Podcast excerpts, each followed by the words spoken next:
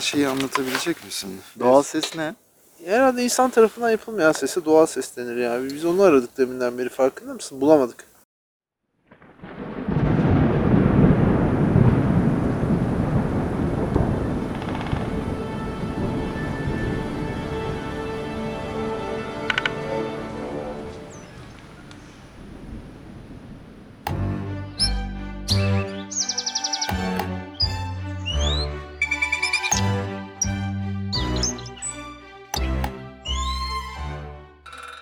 Evet Sayın Beriki, bir ara verdik. Karnımızı doyurduk.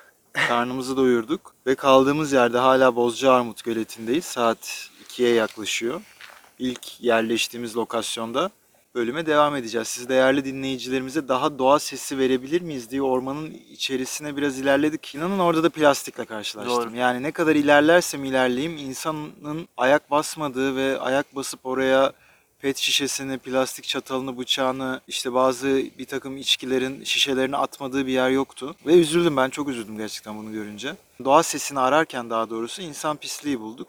Biraz derinlere gitmeme rağmen de ben herhangi sesine denk gelmedim. Sadece ağaç kakan vardı. Sen daha önce hiç ağaç kakan gördün mü? hayatında? Görmedim hayır. Ben iş başında ağaç kakan hiç görmemiştim. Ağacı kakıyordu. Bunun bir mesai tanımı mı var? Mesai gibi yapıyordu evet. Bu arada bölümlerimizi bölmenin şu avantajı oluyor. Ara verip karnımızı doyurabiliyoruz. Evet. Daha önce hiç yapmadığımız bir şey. Böyle doğada podcast çekerken. Küçük çaplı bir ateş yaktık ve bence benim performansımı iyi bulduğunu düşünüyorum. ateş yakma ve yemek sağlamada mı Evet. çok iyiydi. Yani ben biliyorsun alfa araları yapıyoruz. Alfalarla yeri geliyor. Bazen Bir şeyler hoş- öğrenmiş miyim hocam? O- Çok gözlemlerden çok şey öğrenmişsin. Ben bayağı kendimi şu an bir alfayla gibi hissettim. Yani şu bir şey gelse şurada başıma bayağı işleri çözebilecek biri varmış yanımda. Evet bana tok gel demiştin. Tok gel. Tok Sabah gel. öyle dedim evet.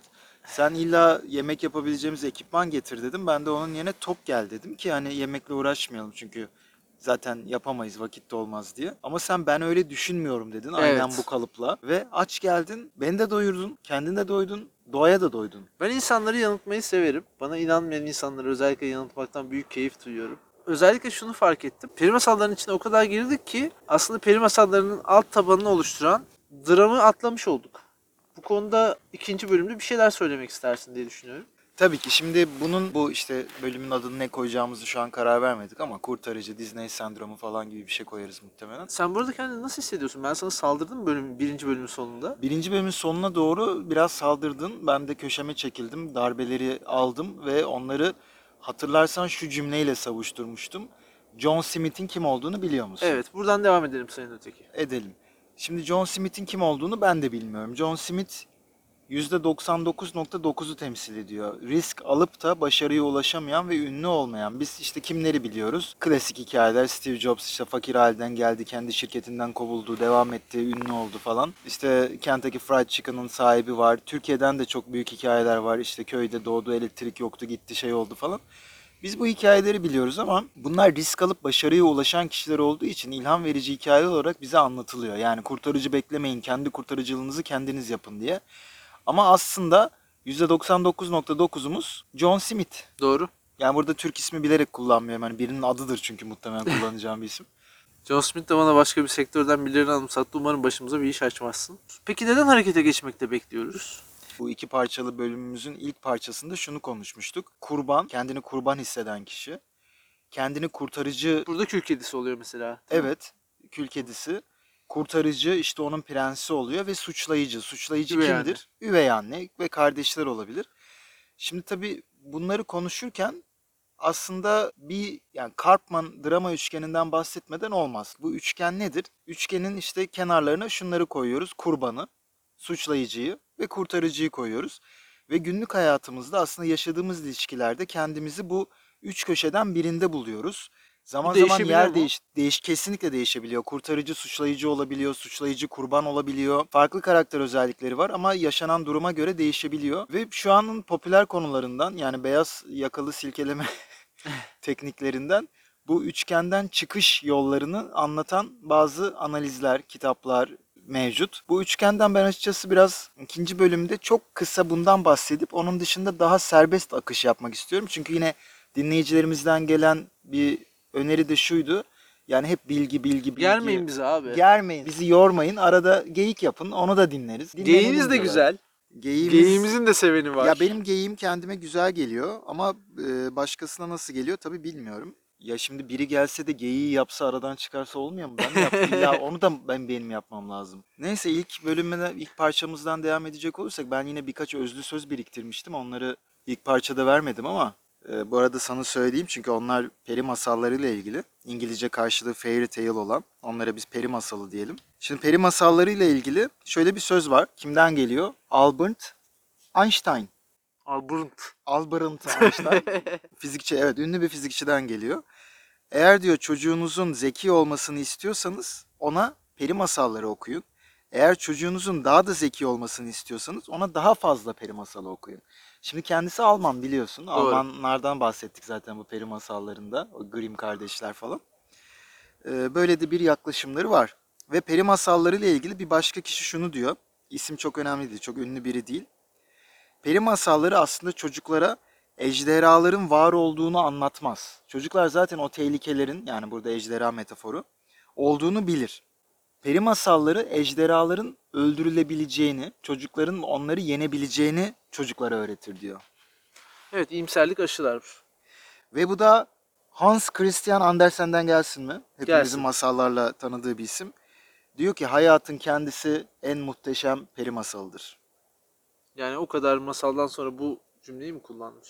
Evet yani ben aslında belki de size hayatın kendisini anlattım masallarda diyor. Peki gerçekten öyle mi? Yani okuduğumuz o peri masalları o aynı sonla biten standartize edilmiş Disney çizgi filmleri veya filmleri bizi hayata hazırlıyor mu? Bizi hayatta karşılaşacağımız güçlüklere karşı daha mı özgüvenli hale getiriyor? Ben kesinlikle böyle düşünmüyorum. Ben de kesinlikle hazırladığını düşünüyorum. İlk bölümde sanki ben peri masallarına karşı çıkmıştım, sen savunmuştun gibi şey yaptım ama ama aslında benim karşı çıktığım peri masallarının orijinal halinin anlatılmamasıydı. Evet. Eğer orijinal halleri anlatılırsa evet bence kesinlikle Yani Hayır. 2 yaşındaki bir çocuğa hayır yaşına göre tabii ki. Yani sansür uygulayacaksın. sansür değil, sansür demeyelim. 2 yaşındaki çocuğa farklı bir anlayış. O zaman Rapunzel'le prensi sadece sohbet ettireceksin öyle mi o kulede? Orijinali öyle mi? Sohbet mi ediyorlar? Hayır sadece? değil tabii ki de. Ha, pardon şey şu an anlatılan versiyon öyle mi? Sadece sohbet mi ediyorlar? Yaşa göre evet.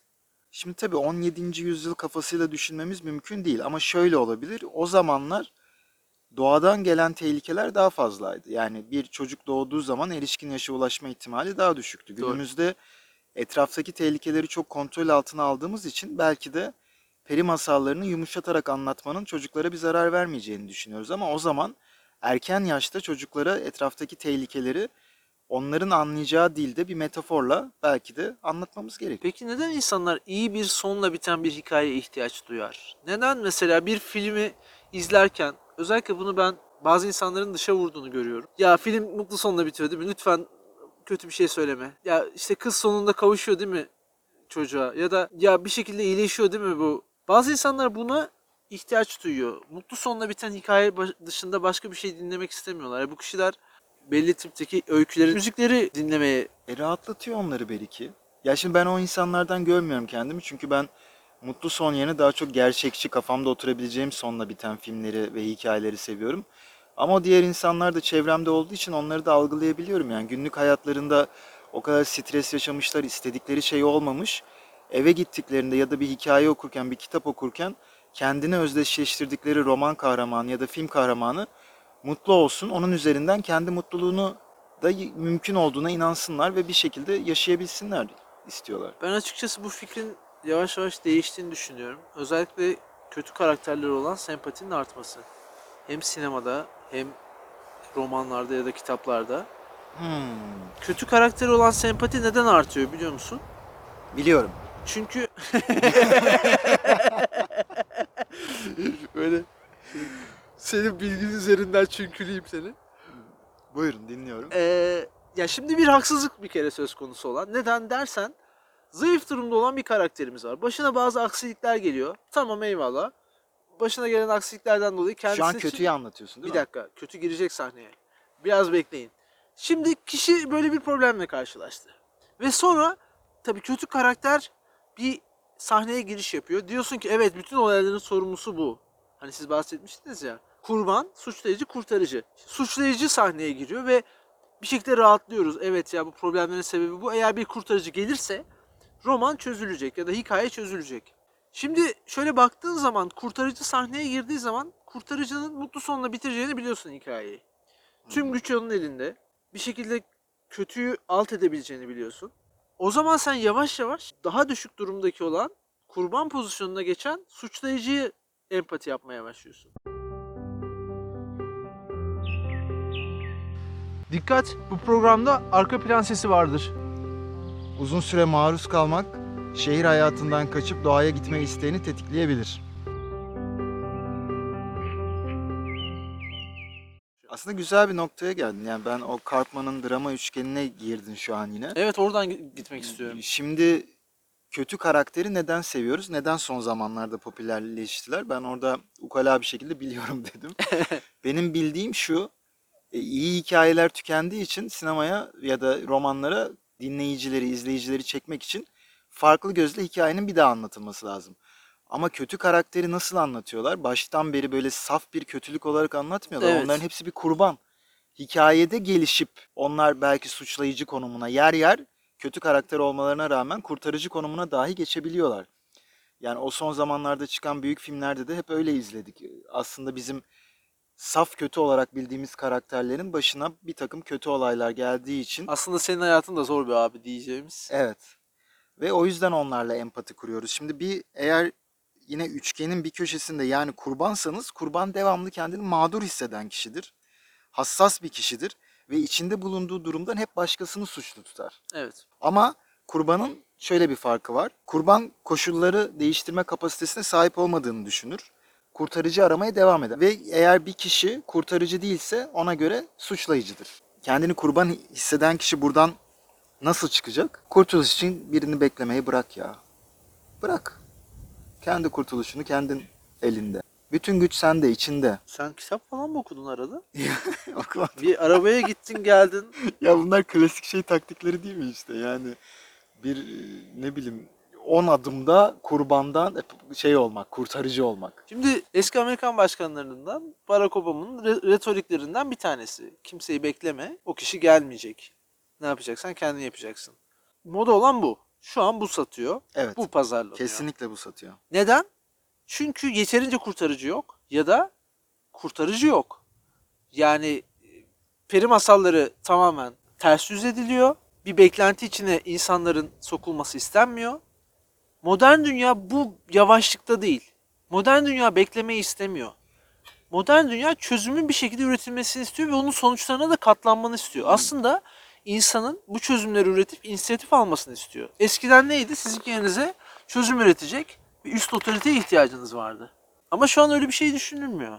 Bence yine güzel bir noktaya vurgu yaptınız Sayın Beriki. Şimdi kurtarıcı yoksa toplumdaki kişiler kendini ya kurban konumuna koyuyor.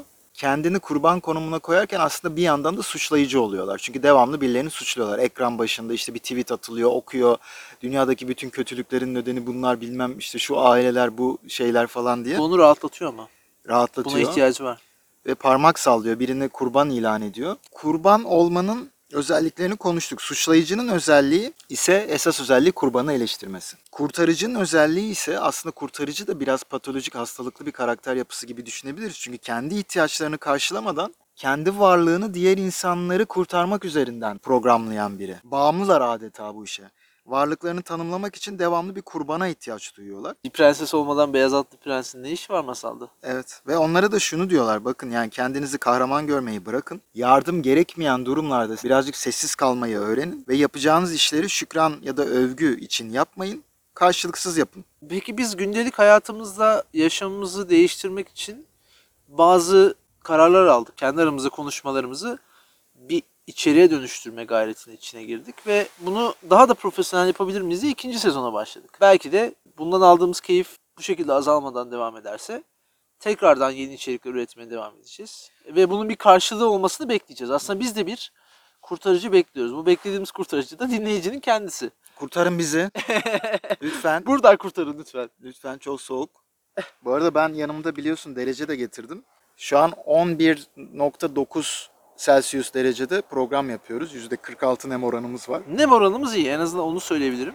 Evet. Ben aslında kişisel gelişimini tamamlayan bir erişkinde değilim. Böyle bir şeyin iddiasında da değilim. Ama alıştığım şekilde yapamayacağım şeylerin büyüklüğünü fark ettiğimde bunu ufak parçalara ayırıp e, ufak eylemlerle bunların sonuçlarını gözlemleyip tabii Çok gene güzel bir cümle. yine tepkili davranıp yine tabii ki kontrolü elden bırakmayıp ama aksiyon da alıp yani standby konumunda durmuyorum. Bir şekilde aksiyon da alıyorum. Bu ufak parçaları en sonunda bütününe yansıtabilir miyim diye daha büyük bir adım atmaya cesaret ediyorum. Aslında eğitimli bir alfasın. E, evet galiba. Bu anlattığın cümle aslında ona benziyor ve biz ilk bölümde alfa arası vermediğimizi fark ettim ben şu an. o zaman bir alfa arası verelim mi?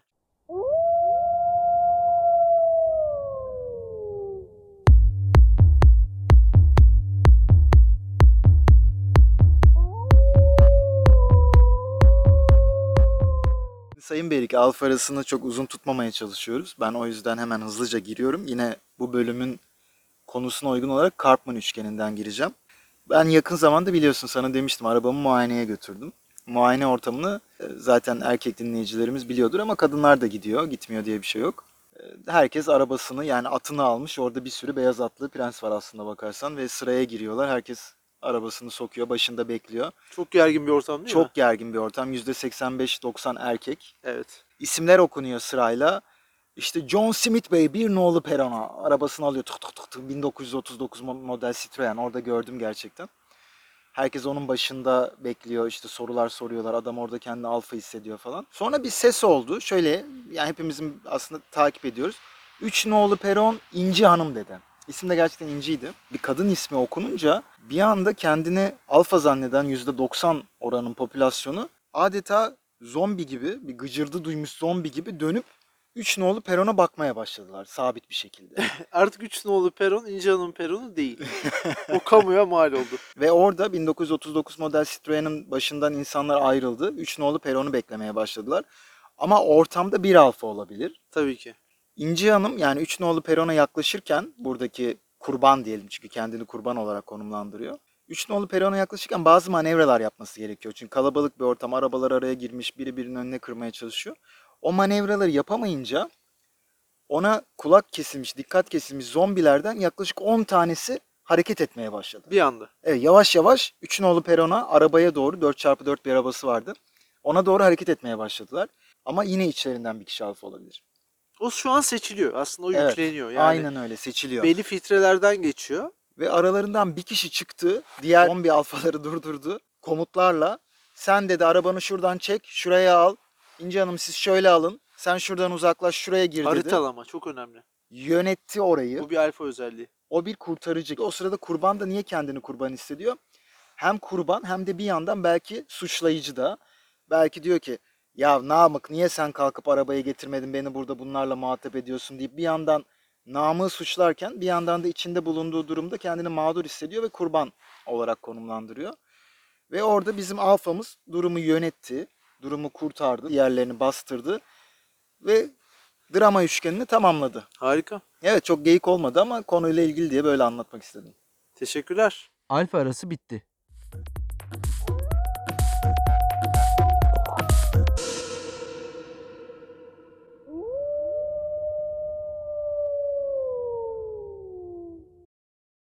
Şimdi tabii Sayın Beriki bu kadar beklemekten bahsederken bazı popüler tabirleri kullanmazsak linçe uğrayabiliriz. Şimdi bekleme, bekleme, kurtarıcı bekleme. Godoy'u beklerken de hiç bahsetmedik. Doğru. Aslında alakasız bir durum. Yani Godot'da tam olarak neyi bekledikleri, bekledikleri şeyin kurtarıcı mı olduğu Tartışılır. tartışılır. Bilinmiyor. Zaten gelmiyor da sonunda öyle bir şey. Absürt bir durum var. Güzel bir hikaye bu arada. Orada da bir nevi aslında bir kendince bir drama üçgeni. Karpman'ın drama üçgeni. E ben de buradan değerli 70'lere ve 80'lere damga vurmuş Bonnie Tyler'a bir atıf yapacağım. Aynı de Hero, bir kahramana ihtiyacım var. Tabii Çok güzel girdin. Orada onun sözleri de aslında orada bir kadının muhtemelen kendi kurban konumunda hisseden Doğru. bir kadının kurtarıcıya yüklediği şeyler. Yani bir kahramana ihtiyacım var. Ve böyle kavgadan olmalı. taze çıkmış olmalı falan diyor yani. Hani Bu klibi, işte evi yakıp gitmesi falan. Evet. Yani bu tabii bir nesil bu şarkılarla büyüdü ve bu masallarla büyüdü. Yeni modern masallarda bu standartize edilmiş olay örgüsünden çıkılmaya çalışılıyor. İşte kötü karakterler ön plana sokuluyor. Onlara onlarla empati yapmamız sağlanıyor. Ya da işte kurtarıcının bazı defekleri var. Kurtarıcı mükemmel değil. Örnek veriyorum Spider-Man. Çok güncel bir konu. Hen- Henüz yeni filmi çıktı. Kendisinin de bazı karakter sorunları var. Ya artık biraz daha kurtarıcı figürü mükemmel değil. Kurban figürü de çok negatif değil diye düşünüyorum. Güncel olarak biraz daha normale yaklaştılar. Arasındaki o keskin çizgilerin ben azaldığını düşünüyorum. Ya yine ben şeyi diyeceğim. Çok güzel bir yere girdin. Sen hep övüyorsun beni bugün. Evet niye böyle bilmiyorum ama tam ben seni biraz övebilir Hayır bu programlara gerçekten önceden kendi aramızda doğallığı bozulmasın diye çalışmamamıza rağmen tam girmek istediğim bir yere girmek istedin. Şura Çıkayım mı? Bir çıksana. Kasıyor. Biliyorsun ben çünkü podcast'i tek başıma devam edeceğim günü iple çektiğim için. Bir Doğru. çık ben şurada mikrofonu şey alayım. Az önce o şansı aslında kaçırdın. Arkamdan sessizce yaklaşıp taşla kafama vurabilirdin. Evet ya kocaman da bir taş vardı hem de mikrofonu sabitlemek için kullandığımız. Şimdi Henry Miller diye bir ünlü bir yazar var. Yani hikayeleri olan daha çok yazma üzerine yazan biri. Şunu diyor ben her insan gibi kendimin en kötü düşmanıyım. Ama çoğu insanın aksine şunu biliyorum ki ben aynı zamanda kendimin kurtarıcısıyım. Buradan yine drama üçgenine dönelim. Aslında drama üçgeninde üç farklı kişiden ve onlara yüklenen görevlerden, konumlardan bahsediliyor. Ama benim gözümde o üçgendeki üç kişi aslında aynı kişinin farklı özelliklerini de Gösteriyor. gösteriyor olabilir. Harika. Burada ben sizi öveceğim. Ben ilk bölümün sonunda size bir şey söylemiştim. Beklediğiniz kahramanın içinizdeki o tembel, harekete geçmekte geciken diğer öteki versiyonu olduğunu söylemiştim. Aslında siz 3 versiyonsunuz. Sizi suçlayan bir suçlayıcı var. İçimde evet devamlı yaptıklarımdan, verdiğim kararlardan ya da Evet. yapmadıklarımdan ötürü. Evet ve bir kurban versiyonunuz var. Evet. Ve henüz ortamlarda olmadığını gördüğümüz bir kurtarıcı figürünüz var. Sayın Berik yalnız ben şu an bayağı gaza geldim. Yani göle girip karşıdan çıkabilirim gibi falan hissediyorum. Yani göle girerseniz ben kurtarıcıya haber veririm. Ben yok kendi kurtarıcım olacağım gölde. Kendi kendinize simit atıp kıyıya çekeceksiniz yavaş yavaş. Güzel evet o üçgenin aslında üç konumu da kendi içimizde mevcut. Yani bu ayrı hikayeler olmak zorunda değil. Bu hikayedeki kişiler de aynı kişiler olabilir. Yani kırmızı başlıklı kız, büyük anne ve kurt aynı kişi olabilir. Bu açıdan düşünmemiz lazım. Biliyorsun ben genelde bölümlerimizi özlü sözlerle kapatmayı seviyorum. Yine bir özlü söz alıntılayayım izninizle Sayın Beriki. Var mı Lütfen. izniniz? İzin verdiniz galiba. Lütfen.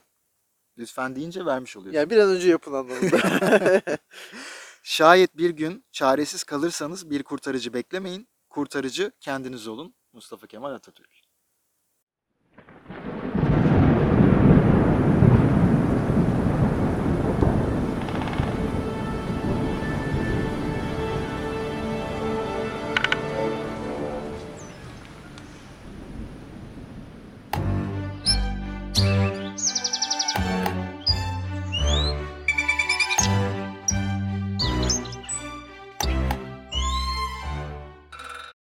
Arada karşıda e, kamp var. Bak gerçekten biri gelip oraya çadırını kurmuş ve kamp yapıyor. Sen de beni alfa zannediyorsun. İşte alfa orada. Evet Alfa orada.